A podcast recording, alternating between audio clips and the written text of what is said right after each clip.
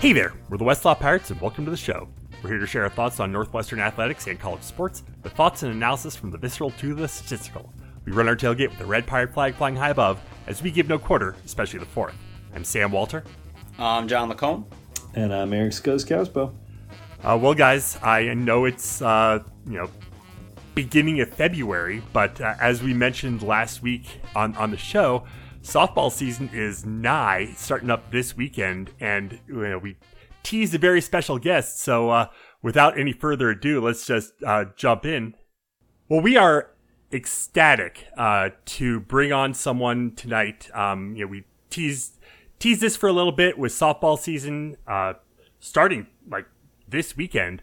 We were so thrilled and so excited to have Northwestern softball's Sydney Supple on.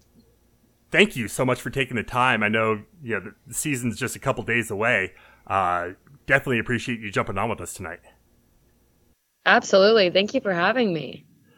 Sydney, we're so excited, Sam and I in particular, because Sam and I are both Medill grads. And in general, we like to group Medill students into two categories. So there's the slightly larger category of Medill students who have not struck out Jocelyn Alo in the World Series.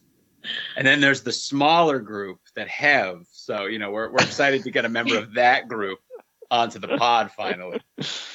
Of course, Medill Mafia, always. Absolutely.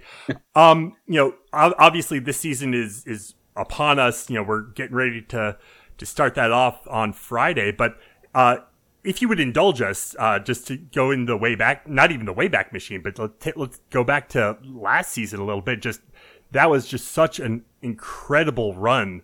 You guys went on, obviously to the College World Series.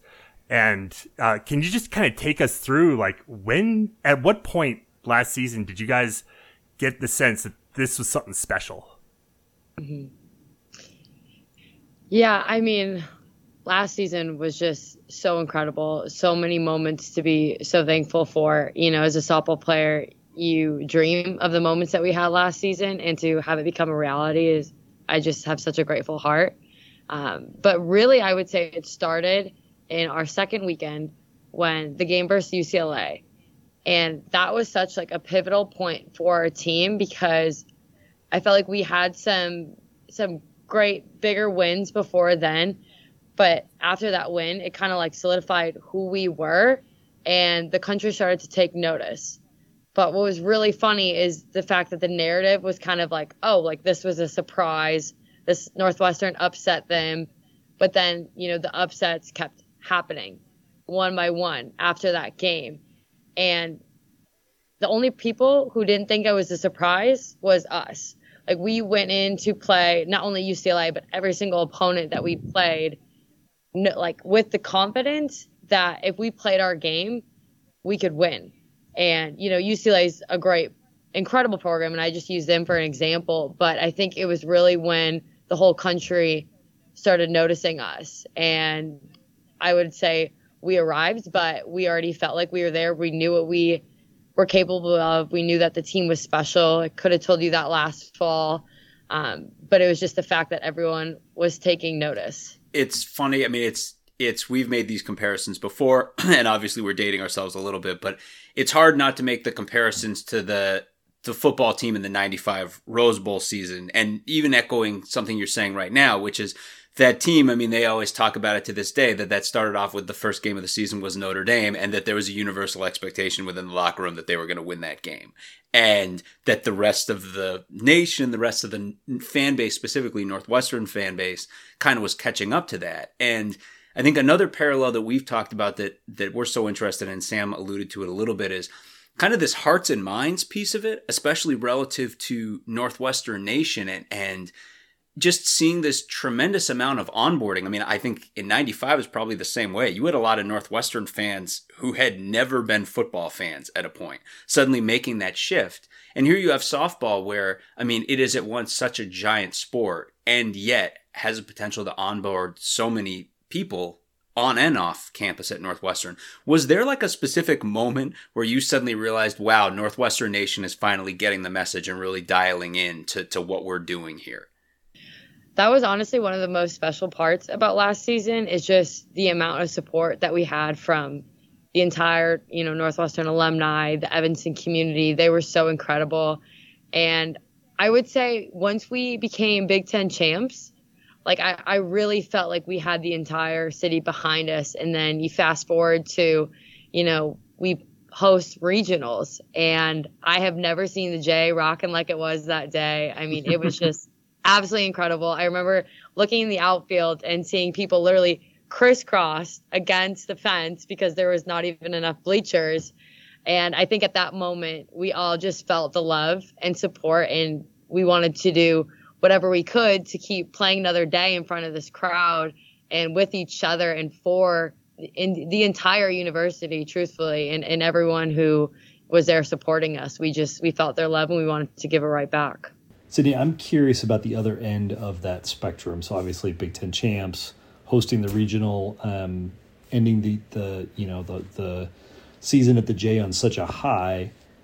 One of the things that comes up all the time with both softball and baseball is the front-loaded schedule, in not in terms of quality of opponent or anything like that, but just like you and your teammates are on the road for months, just based on weather and the way things, you know, play out in the Midwest. And I feel like your first home game wasn't until early April, if I'm right. Well, the season started, you know, back in February, and I'm curious how difficult it was to find that confidence as a team and the, you know, the success you talked about, like the mentality going into a game like UCLA, just being on an island off campus and having not captured those hearts and minds yet.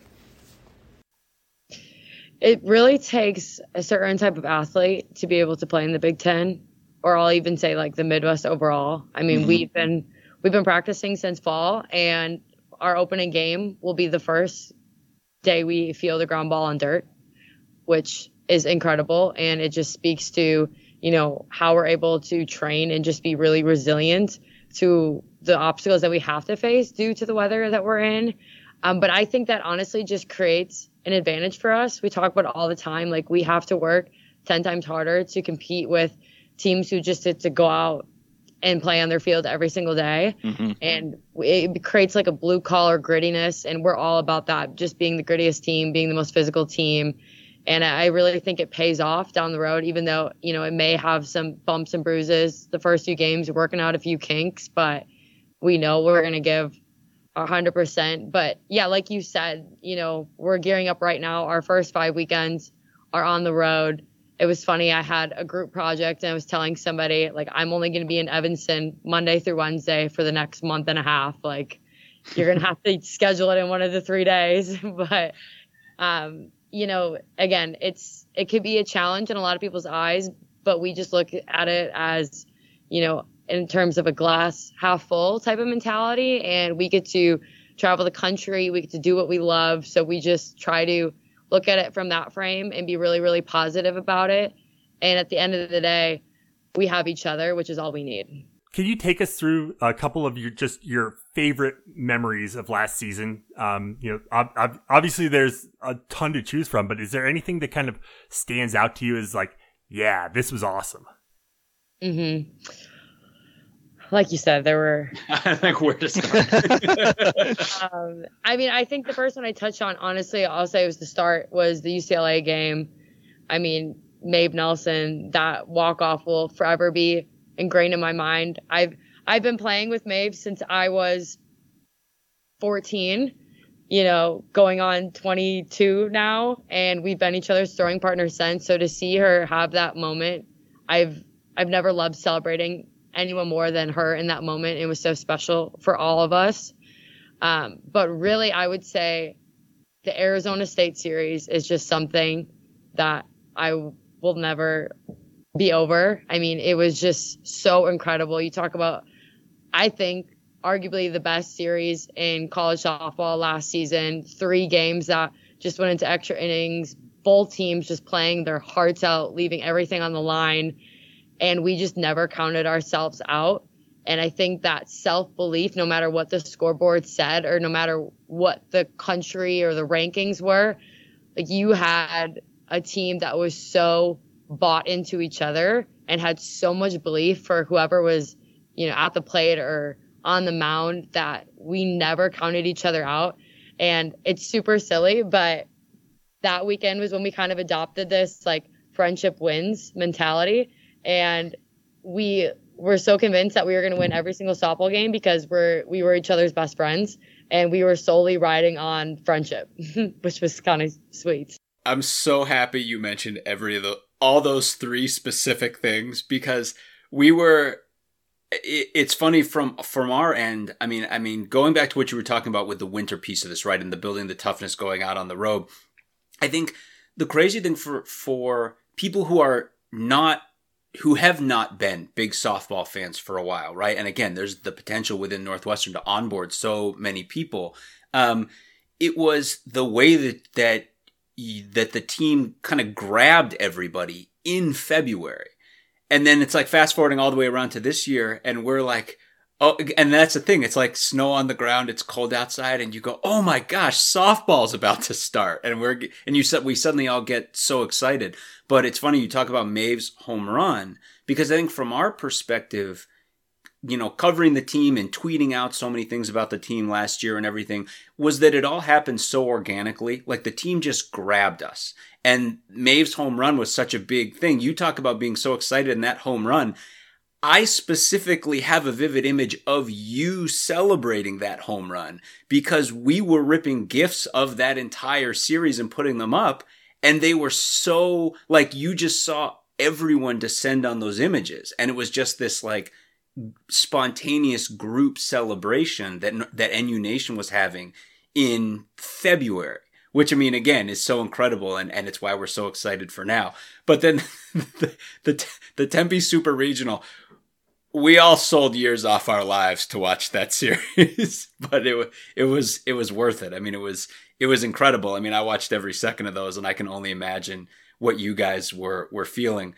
One thing I wanted to ask you, about, you know, kind of one of the final things relative to that this past season was obviously it would have been so easy for that incredible senior group to just ride off into the sunset on the backs of such an achievement. But then, you know, they made this incredible decision to come back. Was that something that had been, you know, percolating? Was that something that was known? Was that something that was a decision that was made after the World Series? What was how did that come about? Each previous senior who's now come back for their fifth year, they really had their own timeline. There was about two that we knew kind of like going into season or like midway through season. But then, there was one even as late as like a month after season that decided to come back. So I think that really speaks volumes to just kind of Kate Carol, Michelle, and the whole staff about how supportive they were and just kind of letting each person go through their own path and their own journey. And they really didn't want them to make the decision until they felt that their full heart and minds were in it. At the end of the day, they were going to support them no matter what they picked, but they kind of let each person go through their own process. And then eventually, you know, five of them led to coming back, which I'm super thrilled to have them back. You know, it's been amazing as a team. I feel like we haven't really changed much. And we were able to see actually for our ring ceremony last weekend, like Rachel Lewis, Lauren Dvorak, Lauren Caldron, Sammy Stanley. So it was wonderful to give the other four back with us, was really cool. So should we pivot to one of the most exciting spring sports seasons we've had on deck in quite a while? I'll tee it off. I was wondering this and kind of alluded to it before, and you've kind of talked about it a little bit, but kind of as a way to tee off a preview of this season. I mean, so you guys are sitting in a place, I think, you know, in terms of the way that a lot of NU Nation is going to look at it, in a place that not a lot of Northwestern teams across the major, I'd say like the 6 or 7 sports, right, that field close to 300 teams across pretty much all of Division I. And that's a, you know, it's a group that's football, basketball, softball, baseball. But you guys are sitting kind of where like very few teams have sat where Northwestern football sat after the Rose Bowl season in 95 going into 96. And this where like so much in terms of the perception of the team and the way the nation, the way all of the university is rallying behind the team and everything, so much has changed in that respect. And in the case of Northwestern football, it really worked out for them in 96, but other Northwestern teams have kind of at times struggled in that, in that unique position. So how do you guys manage expectations when the landscape so much has changed? The eyeballs are here, everything has shifted, if not inside the team, outside of the team. How do you guys manage that going into a season like this? Mm-hmm. I mean, pressure is definitely a privilege, and you have to look at it from that aspect. But I would say we're really just tuning out a lot of the outside noise. I mean, yes, to come out ranked where we're ranked is, kudos to what happened last season. But, as much as last season was so exciting and I'll forever cherish it, like all eyes are moving forward with this new group that we have and making new memories and finding our identity as this team. And so I think we're ready to put the season behind us to rest and just go after whatever the season is to come. And the only way to do that, I feel like, is to really let go of expectations of ourselves. And I think why we were able to succeed last year was because we were able to celebrate every little moment from a win.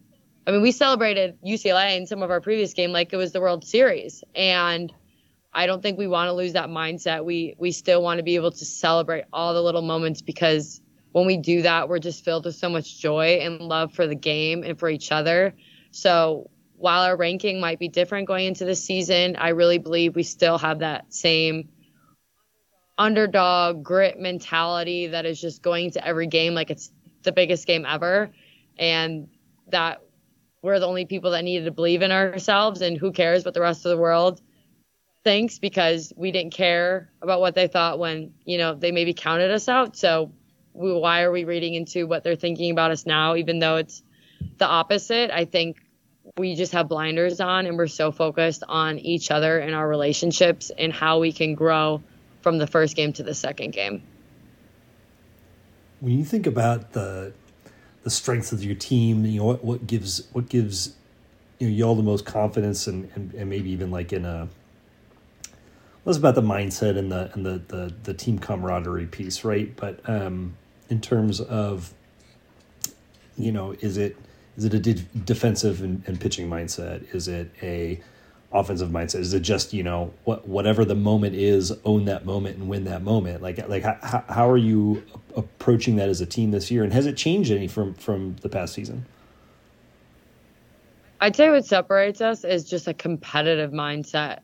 Like you mentioned, pitching, you mentioned offense. I would say we're so obsessed with whatever we're doing on being the very best at it. And, I think we pride ourselves on being well-rounded team that's good at all aspects of the game. I shouldn't say good, but great. And we just have a room full of people who are so competitive. Like practices are really passionate. It's for people who have never seen them, and we get really into it. And I think that just allows us to give 100% at whatever we do. And I think that's what makes all the Northwestern teams really, really special. I think Kate's never willing to accept anything but our best. So we show up every day, and you just get used to putting your body and your hearts and everything on the line. So can you take us through like some of the, obviously, Rachel Lewis moving on, how do you replace her? But, with so many people back, the team's going to look pretty similar, but obviously there's going to be a few changes. Can you kind of run us through, not necessarily the lineup, but what to be looking for this year? Yeah, I mean, nobody's Rachel Lewis. Nobody will ever be Rachel Lewis. We wouldn't want to replace her, even if we could, which we can't. I mean, she's one of a kind, and to be her teammate was so incredible. And I have nothing but love and respect for her. I think she's one of the best to ever play the game, especially in the Big Ten. But like I kind of mentioned before, I don't think we're trying to replicate who we were last year by any means. We have a lot of the same players back, which is just going to allow us to have great experience. But I think what we have is incredible depth in this team. I think our underclassmen and just everybody in general, under and upperclassmen, have taken it up another level.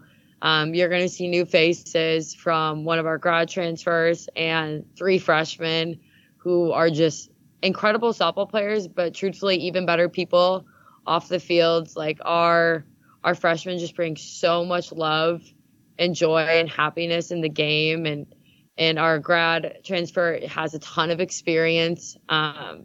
So I think that just adds even another layer of depth and excitedness that we have around our team, because I really feel like we're too deep at every position, and too deep in terms of we have multiple people who can play at the highest level. So again, I just say really not trying to recreate who we were last year, but just find this new identity with this team in an even better, unique way. It's funny. We were talking kind of leading into this, being like, okay, so Rachel Lewis, but then when you look around, and like you were saying, we're so excited to see these freshmen, but even, players like Loskaworski, Ayana Lindsey, like we saw them play in huge moments last season because this team was playing in really big moments. But then, there's so much back. We were talking about the outfield, like you said, you're losing Rachel Lewis, but the outfield has one of the best leadoff hitters in all of softball in Skylar Schellmeyer. And then we saw Angela Ziedek hit absolute moonshots last season. So quote unquote, like that's an area of the outfield where you're having to replace, because in the infield, you're not having to. I was curious specifically about that with the infield where, you have this unbelievable 4-player nucleus around the bases that's coming back. What does that kind of nucleus, at first, second, short, third, do for a team to be able to have that coming back for you? I think it makes it a really smooth transition because they know each other so well. There's kind of that unwritten, unspoken language, I should say, where you kind of understand the person next to you. You understand their range. You understand their tendencies, what balls they can get to. When they break here, that's when you cover the bag.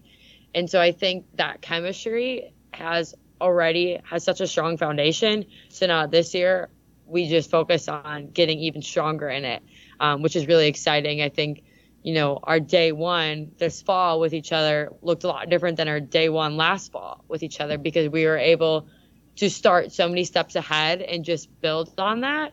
But we also have two new faces who came into the infield, and, they've been really pushing all of us. They came in with a lot of talent, a lot of heart, and that's just been great for our group as well.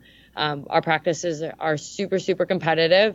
When we scrimmage, you're scrimmaging another basically top team in the country every single day, which is really exciting and makes us all better. So, personal question before we directly get to pitching. From your perspective, what is it like to pitch to the best catcher in softball? Jordan's great. She's absolutely such a beast behind the plate, and as a pitcher, your catchers should be your very best friends for all that they do for you. And I think I can speak on behalf of every single person on our pitching staff that we are so thankful for Jordan and, how good she makes us look from behind the plate. But just honestly, who she is, she puts her body on the line year after year, gives everything that she has. And I'm so happy to see all these awards that she's been able to accumulate this past season, because she's very deserving of them. And, Rudd, and you mentioned Saborski and all the other people who help out and catch bullpens, they're such a blessing for our team. So John alluded to it. You're part of this battery for Northwestern that was awesome last year. loses Lauren Dvorak, and I'm not sure if there's anybody else who was a heavy contributor last year, but picks up Cami Hendry, who you already alluded to, coming over from DePauw. But obviously Danielle Williams is one of the, maybe one of the greatest athletes. Who is this? Danielle who? Who is this? Right. Just an incredible athlete from a Northwestern historical perspective. What's it been like being a battery mate with her during your career at NU? Danielle's a special person. I think everyone knows the softball side of her, but being her teammate, I've gotten to know just the personal side of her. And I honestly can't think of a better human being, just so kind, so loving, so supportive. It's easy to celebrate her as her teammate for all of, her successes, because she is such a wonderful human being. And honestly, I'm so thankful to not only be her teammate, but just be a friend of hers for life. Our apartments are super close, like down the street. And I mean, we both love the same things, from just smoothies, walks, everything in life. We're each other's lifting partners. So I get to, just be with her even more so on a daily, and get to just really have such a genuine relationship with her. And I can't tell people enough when they know the softball side of her, just to tell them to get to know the personal side of her, because you'll be even more impressed. Well, that's kind of a whole other piece of this too. And again, it's like the hearts and minds, but I mean, I meant to mention even when we were talking about the infield, I mean, it just, there is that. And again, obviously, like, we on the outside don't have the ability to make those connections that you guys on the inside do, obviously, like, not even close. But the personality of this team and the personalities of the players on this team, whether it be Danielle or you or Maeve Nelson, who, it's like watching Maeve, just when anything is happening, just making the outs as a standard half inning in the field. It is just the most infectious thing. And that group, like, I mean, it's why we're all so fired up. It's not just the wins. It's the way you all have pulled us in. And it's just so, it's a special thing. And we're just so stoked, that we're going to get to watch another season, of excellence from you guys, which starts days from now. And obviously, I think Scuzz alluded to it earlier. You talked about it. You guys have this unbelievably challenging schedule that starts right off the bat. I mean, you have teams like Clemson coming down the pike, Tennessee, Notre Dame, Oklahoma. And then 2 days from now, you guys are playing Texas. So what is the mindset? Where are you guys right now? What are you doing right now? What are you preparing to do? And kind of where is the team right now heading into this? We're fired up. I mean, we've been waiting for this day. We've had it circled opening weekend, and I think we're so excited just to step back on the field together again. I think we got a bite of what we wanted last year, and I think we're just hungrier than ever for more, truthfully. Friday will be really fun. Opening weekend is always one of the best weekends of the year. But like you said, we have incredible opportunity ahead of us with our schedule, but really we're just all eyes on taking it one day at a time. We just had film where, we're just really breaking it down one game at a time. So our focus is on South Alabama for our very first game. And then, once that happens, we'll move on to Texas. And then after that, we'll finally then flip the page to start looking at our Saturday opponent, but just really honing in on the job we have to get done on Friday and then go from there. But we could not be any more excited to play for everyone as well. That it's so interesting. I'm just trying to wrap my mind around, how do you prepare for 5 different teams over 3 days? I mean, that's got to be just wild. It's a good thing we're Northwestern students. Yeah. But no, it is good. And we're fortunate that we have coaches who do an incredible job preparing, and then an incredible job preparing us, and knowing, how much information is enough and how much is overloading, and what we need to be successful. So, we really just break it up in terms of when we focus on which team, and then when we can change our focus to the next team. And we stay really, really disciplined in that. We make sure that we're prepared every game that we go into, but we're not trying to overload our brains where it becomes not beneficial. So maybe I think this might be a good pivot into, I mean, again, we're so stoked for this team in this season.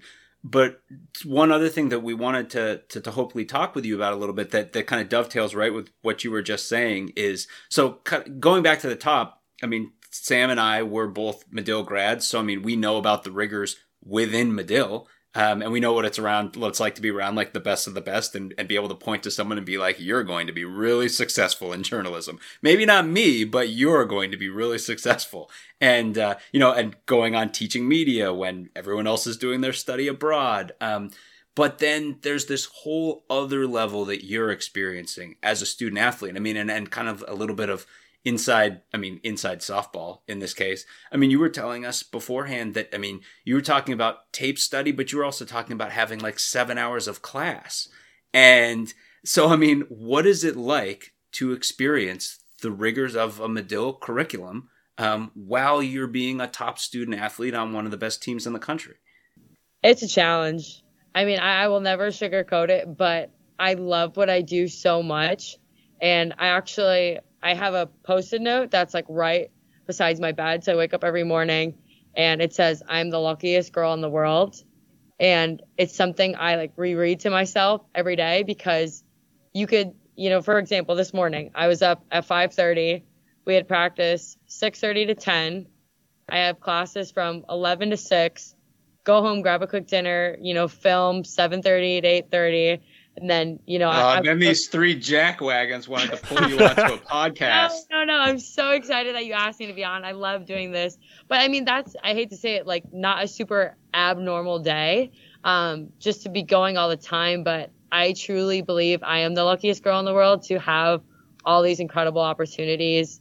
Being at Northwestern has been such a dream come true for me personally. Like you said, just being a Medill student, I've always known that journalism was my passion. So to be able to go to one of the top schools for journalism and compete at the highest level in softball, I couldn't ask for any more. I thank my stars every single day. So I think since I know I'm not going to capture everything here, but since the end of last season, last softball season, that is, you have you've been on a whole host of broadcasts for Northwestern games. You worked as a freelance writer for CBS Sports. Obviously, you ran your blog during the season last year. Like, what are some of the highlights of the work that you've been doing in the journalism field off of the softball field? I mean, writing in my blogs is something that I truly get so much joy out of. That first of all, I just have to say I am also so fortunate to be on a team where my coaches are like, do whatever you want, cover what you want. Like, we know this is what you want to get into. So we use our team as kind of like a team you're able to build a platform off of and have a voice. And so I've really embraced that.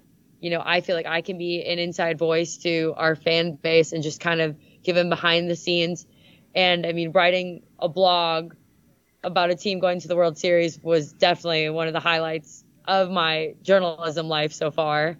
That was really, really neat and really special to be able to talk about my own team and our personal experiences. But then what you mentioned this fall, I was able to start calling volleyball, men's and women's soccer games as either the color commentator or the play-by-play analyst. And that was something I did not realize how much passion I had for. Like, I absolutely loved it so much. It felt like just like what a normal game day would be like. I'm studying the players and I'm there a few hours before the game. I think I was literally the first person in the volleyball gym the first game I called. As I was like, it felt like a game day. Like, I had a good breakfast, I was all psyched. And once the game started, like I was all in, just like you would be playing. And I think one of the highlights was being picked to call, women's soccer's first round of the NCAA tournament that we were able to host here at Northwestern that we won. That was really, really special just to see that team kind of had that huge moment, and really just the way they've turned their program around was so cool. And then CBS Sports is somebody I started writing for in the spring, and then I actually did my residency this fall there as one of their head people for their digital content. I work specifically for their all-female show called We Need to Talk, which I actually am also working part-time right now in season, so I have balancing that as well, but I love it. I know. And then more excitingly, which I said I was going to share with you guys on the pod, I have just started my own softball players podcast, and I'm super excited about that. I've had a few episodes recorded, and it's really, I wanted to use kind of my connections I had while being in the game to just shine a light onto softball players across the country, and for people to find out for who they are more so as people than even as they are as athletes. And I mean, I have Brooke Nelson from Washington in my first episode. I have Montana Fouts coming on next week, Maya Brady in a few weeks. So I'm really, really excited for that. Yeah, I was going to say, first of all, tell us exactly where to find it. So it's going to be released very, very soon. You guys are actually the first people I've told about it. So it's going to be basically on all of my social media platforms, and it's going to be on Apple and Spotify, and it's going to be called From the Players. Nice. That's fantastic. I mean, we're obviously awesome. We are going to be promoting that, and obviously everyone should be following Sydney. I wanted to kind of dovetailing with what you were talking about with your work on CBS, and I guess, you know, the podcast, but I think from our perspective, you're part of an important group, and that's so NU student athletes who are going or hope to go on to or have gone on to notable things in the world of journalism. And if you look at Northwestern, I mean, that goes way back. I mean, it includes like journalist legends like Rick Telander, who played football for NU. But it's a really special group, particularly with respect to female journalists. And we have someone like Lisa Byington, right, who's making history with the Milwaukee Bucks right now. And you could expand that into people who are really, whether they played in college or not, really exceptional high school athletes who went to Medill, like Christine Brennan or Cassidy Hubbard, and tremendous impact that they've made. And know that, again, through like the work you've done from CBS and otherwise, you've had the opportunity to interact and speak with a lot of these women, a lot of these excellent former athletes, female journalists who are groundbreaking, who are paving the way, who are making so many incredible steps within the world of journalism for women. What has been your takeaway from some of those interactions that you've had? I mean, the women that you just listed are honestly some of my favorite women in this world, in this industry. I have been so fortunate, the fact that this, you know, we talked about the Medill Mafia, but I'll even say just Northwestern alumni in general, about how willing they are to just give back and really just inspire people like me to want to be like them someday. But then just honestly give me the time of the day. You know, I can't tell you how much I've talked to Christine Brennan about just kind of my whole path throughout college. I've been able to just call her whenever I needed. And, you know, she's walked me through, you know, applying for Medill's master's program and just the benefits to that. And Lisa Byington has just taken me under her wing in so many incredible ways. I cannot be any more thankful for her. When I went home for a break from Wisconsin, she had me at the Bucks game, and I was able to sit right behind her with the headphones on and watch the game as she was calling it in real time. And people like them who are so willing to give back to somebody like me is just so empowering. And if I'm ever in a position like that, you know, I would want to do the same. And I should even mention Ndidi Massey, who is a former Northwestern softball player and Medill as well.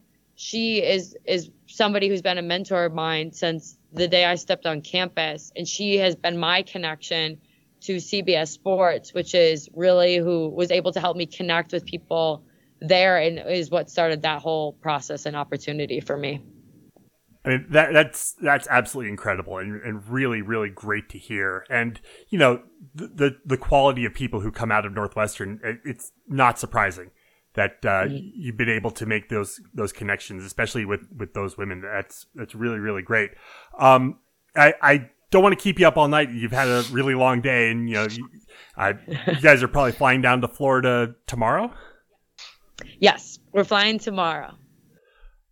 Then yeah, definitely don't want to keep you up too much later. Did you get that ball that you struck Jocelyn Alo out with? I did not get the ball, but I do have a funny story. I was walking that night. I went out of the hotel with my parents for a little walk, and the amount of people that stopped me and were like, "Were you the pitcher?" I was shocked. I was like, "How are people recognizing me right now?"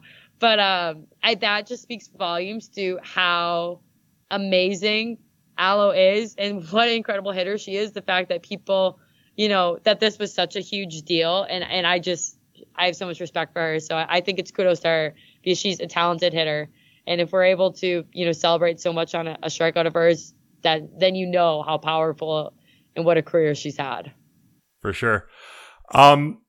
Real quick, before we let you go, where can people follow you online, Twitter, whatnot? Yes, all of my social media platforms are at Sydney, SYDNEY _Supple, SUPPLE. And then feel free to follow all the NUSB Cats as well. Follow along with our team this season. And I can't thank you guys enough for having me on this podcast and all the support you give our team. Well, and we thank you for taking the time. I mean, like we've loved the softball team forever, for years. When we had our tailgate for football, in the West lot, we tailgated next to Carol and the team. So like we've gotten to know the softball team, you know, for years, and it's just been amazing. And like, I brought my then 5-year-old daughter to her first game last year, against Michigan. And you know, that moonshot that Rachel Lewis hit, we were sitting kind of right under that as it went over our heads. So, I'm hoping I'll be able to bring her to another game this year. She's not so into sports. You know, I had to bribe her with Mustard's Last Stand to stay an extra inning or two. But yeah, but again, I mean, it's like we go way back, but at the same time, like we're like everyone else. Like we all got pulled on board this unbelievable ride last season, and we're so grateful. And so thank you for that. And you know, we can't wait to do it again. Yeah, absolutely. And next time you bring your daughter, feel free to have her stand in line after. We'll definitely sign a ball for her or something. Maybe that'll be enticing for her to come again. Awesome. Thanks again for your time. Best of luck this season, and go get them. Thank you. I appreciate it. Go Cats. Go Cats. Once again, thank you, Sydney Supple, for taking the time to jump on with us. You know, really, really excited for this season, and I can't wait to watch as best we can, you know, as they start off 5 weeks on the road, you know, get racking up those frequent flyer miles. I sure hope, but yeah, real exciting. Yeah. And so illuminating in terms of just the grind of a student athlete and the grind of someone like Sydney Supple, who is, again, full rigors of Northwestern, but trying to get every bit out of the chance to broadcast and participate and be a part of it, be a student broadcaster and take advantage of all these extracurricular opportunities and make build a foothold in journalism, which obviously I think we all know Sydney is going to be a rocket ship in the world of journalism. We're going to be hearing a lot more from in the future, but just to balance all that with, going out on the road and this crazy road journey that they're about to go on is just incredible. Yeah. I mean, when she talked about how intense, and just, you know, it takes a special player to play in the Big Ten, and she's obviously a special person, a special player, and in all those ways you just mentioned, John, balancing the rigors of one of the hardest places probably to play softball with journalism and everything else is really commendable. I won't lie, when she's talking about like the mentality of the team and the blue collar grit, all that jazz, the privilege of the challenge ahead of them, I pretty much ran through a brick wall in my house. So yeah. While everybody still has softball in the mind, I want to highlight this. So March 21st, it's a Tuesday at 3 p.m., is the first home game at the J.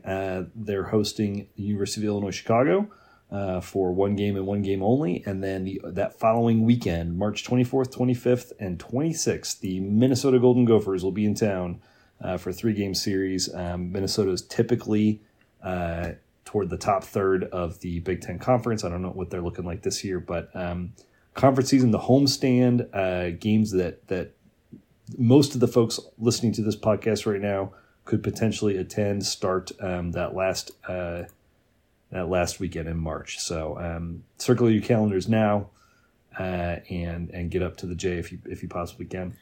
We should mention too, on the backs of the really successful, I mean, this coming weekend, we're going to talk hoops in a second, but this coming weekend, the Purdue game, and we were part of this effort with Lake the Post and the Chicago Alumni Club to put this whole group together, 75 people going to this game, and we are definitely, there's something in the works for softball. We're going to try to do the exact 1,000,000%. We're hammering out the details, but that is absolutely something that's going to be happening. So if you want to get on board with that, don't worry, there are going to be opportunities. If you or a loved one is seriously injured by someone else's negligence, hire Kent Simpson of the Simpson Law Group. After over a decade prosecuting murder cases in Chicago, Simpson opened his own firm focused on wrongful death and personal injury cases. He specializes in car, truck, motorcycle, boat, and other transportation accidents, as well as construction accidents, medical negligence, slip and falls, product liability, and more. Millions recovered for clients. No fee unless he wins. The Simpson Law Group. Compassion, empathy, and vigorous advocacy. Go to SinsonLawGroup.com or call 312-332-2107 for a free consultation, and go Cats. So you mentioned basketball, and we talked a lot of basketball last week, that this week's games were going to be very, very telling. And for the team to kind of get off their schneid, the two kind of big losses to Iowa and Michigan, for them to head up to Madison, win a game at the Kohl Center, 54-52 rock fight. I mean, that Oof. those games with Wisconsin are usually pretty, pretty black and blue. I still can't get the black and gold jerseys that Wisconsin was wearing out of my mind. Those hideous. But to sweep Wisconsin for the first time since the 1995-96 season, to date myself a little bit, that was my senior year in high school. And this is the first time that the Cats have swept Wisconsin since then. It's a big deal. It's really big. It is a big deal. And we talked about how these next two games are going to be really critical. They were effectively must-wins for Northwestern. I still think Ohio State is – I mean, this Wisconsin game is, was the, I guess, not looking at record, but looking at how past games have gone, the easiest matchup for Northwestern of the five impending games, and they absolutely had to have it. They got it. It was a Herculean effort. Brooks Barnheiser with a game-winning rejection at the end, or a game-sealing rejection at the end, I guess I should say. But on a night where the Cats struggled shooting from three, their defense kind of came back to life. Not as many turnovers as I would like to see, still in single digits there, but held Wisconsin under 40% from the field. And, they're doing what they need to do to win. I think this upcoming game against Ohio State on Thursday is a huge opportunity for them to rectify what was one of their worst performances earlier in the season. And we'll see how they go. We'll see what they have in store. Yeah, I think I don't want to say I have two minds because, like you guys said, the important thing is, again, like Sam said, it's not literally unprecedented, but you have to go all the way back to 95 to find the last time.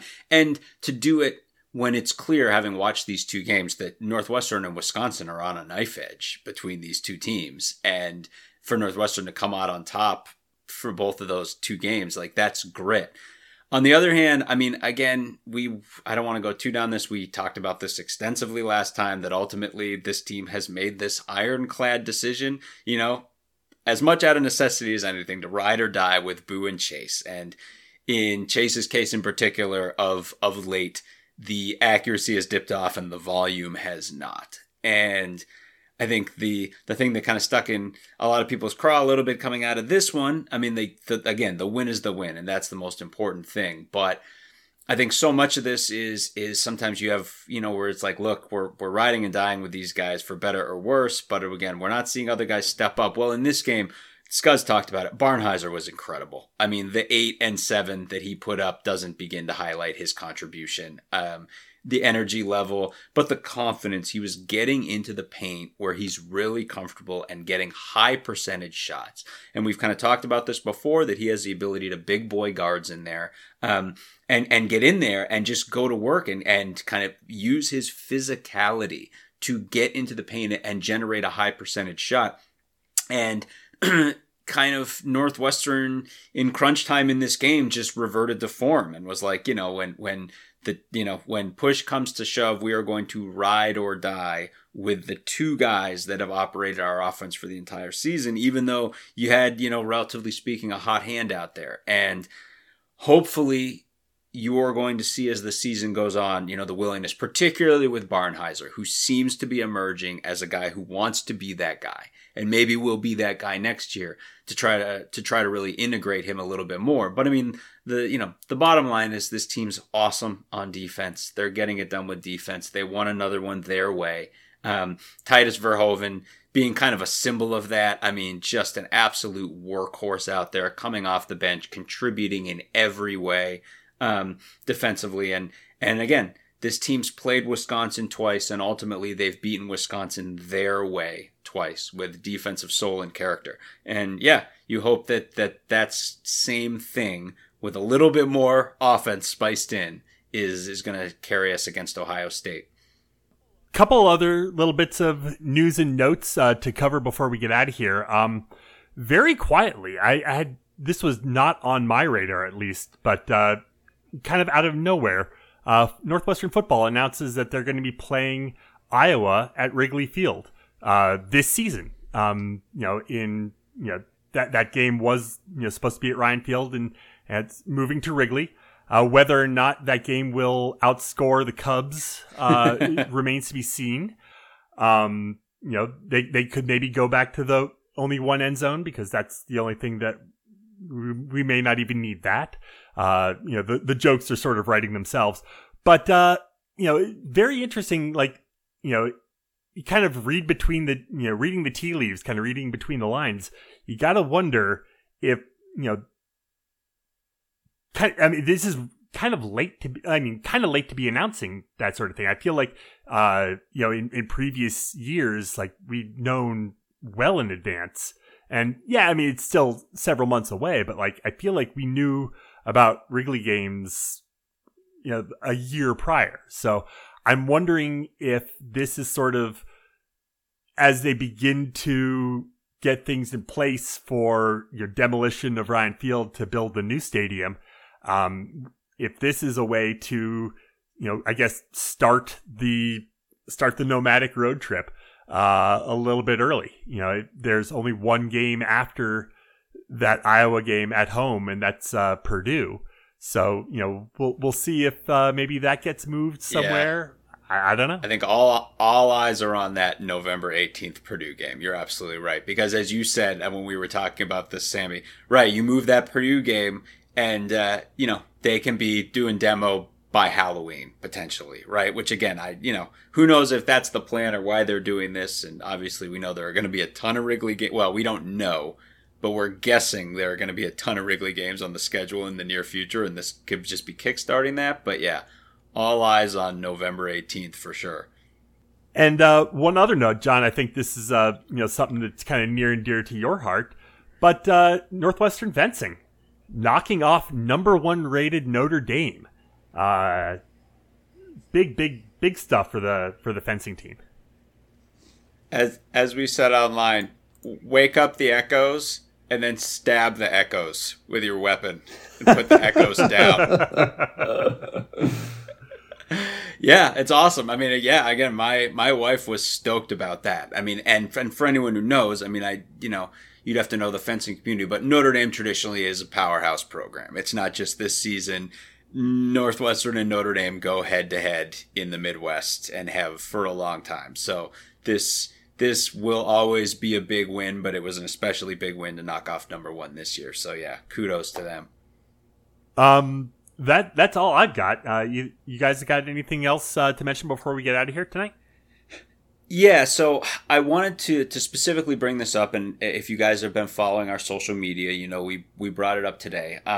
So we're not in the habit of really doing this, but this is a kind of a specific situation, and so I wanted to bring this up. So I have a cousin who lived along with her family, her husband, and her two young daughters in Ukraine. This is someone who descends from my grandmother's brother. My grandmother's brother had a daughter. That daughter is a dead ringer for my mom, and they are close. And then this woman is the daughter of that woman, and this is my cousin. And they lived in Ukraine, and as you might expect, they were uprooted. They lived in Kiev, but were actually on vacation in Egypt of all places, were marooned in Egypt when the Russian invasion started, were stuck there for a long time, ended up in Poland for a brief spell, were in Sweden for a brief spell, were in Germany for a brief spell, and as refugees are wont to do, have been pushed by history and giant events, have been pushed around. It's been an incredibly traumatic time for them.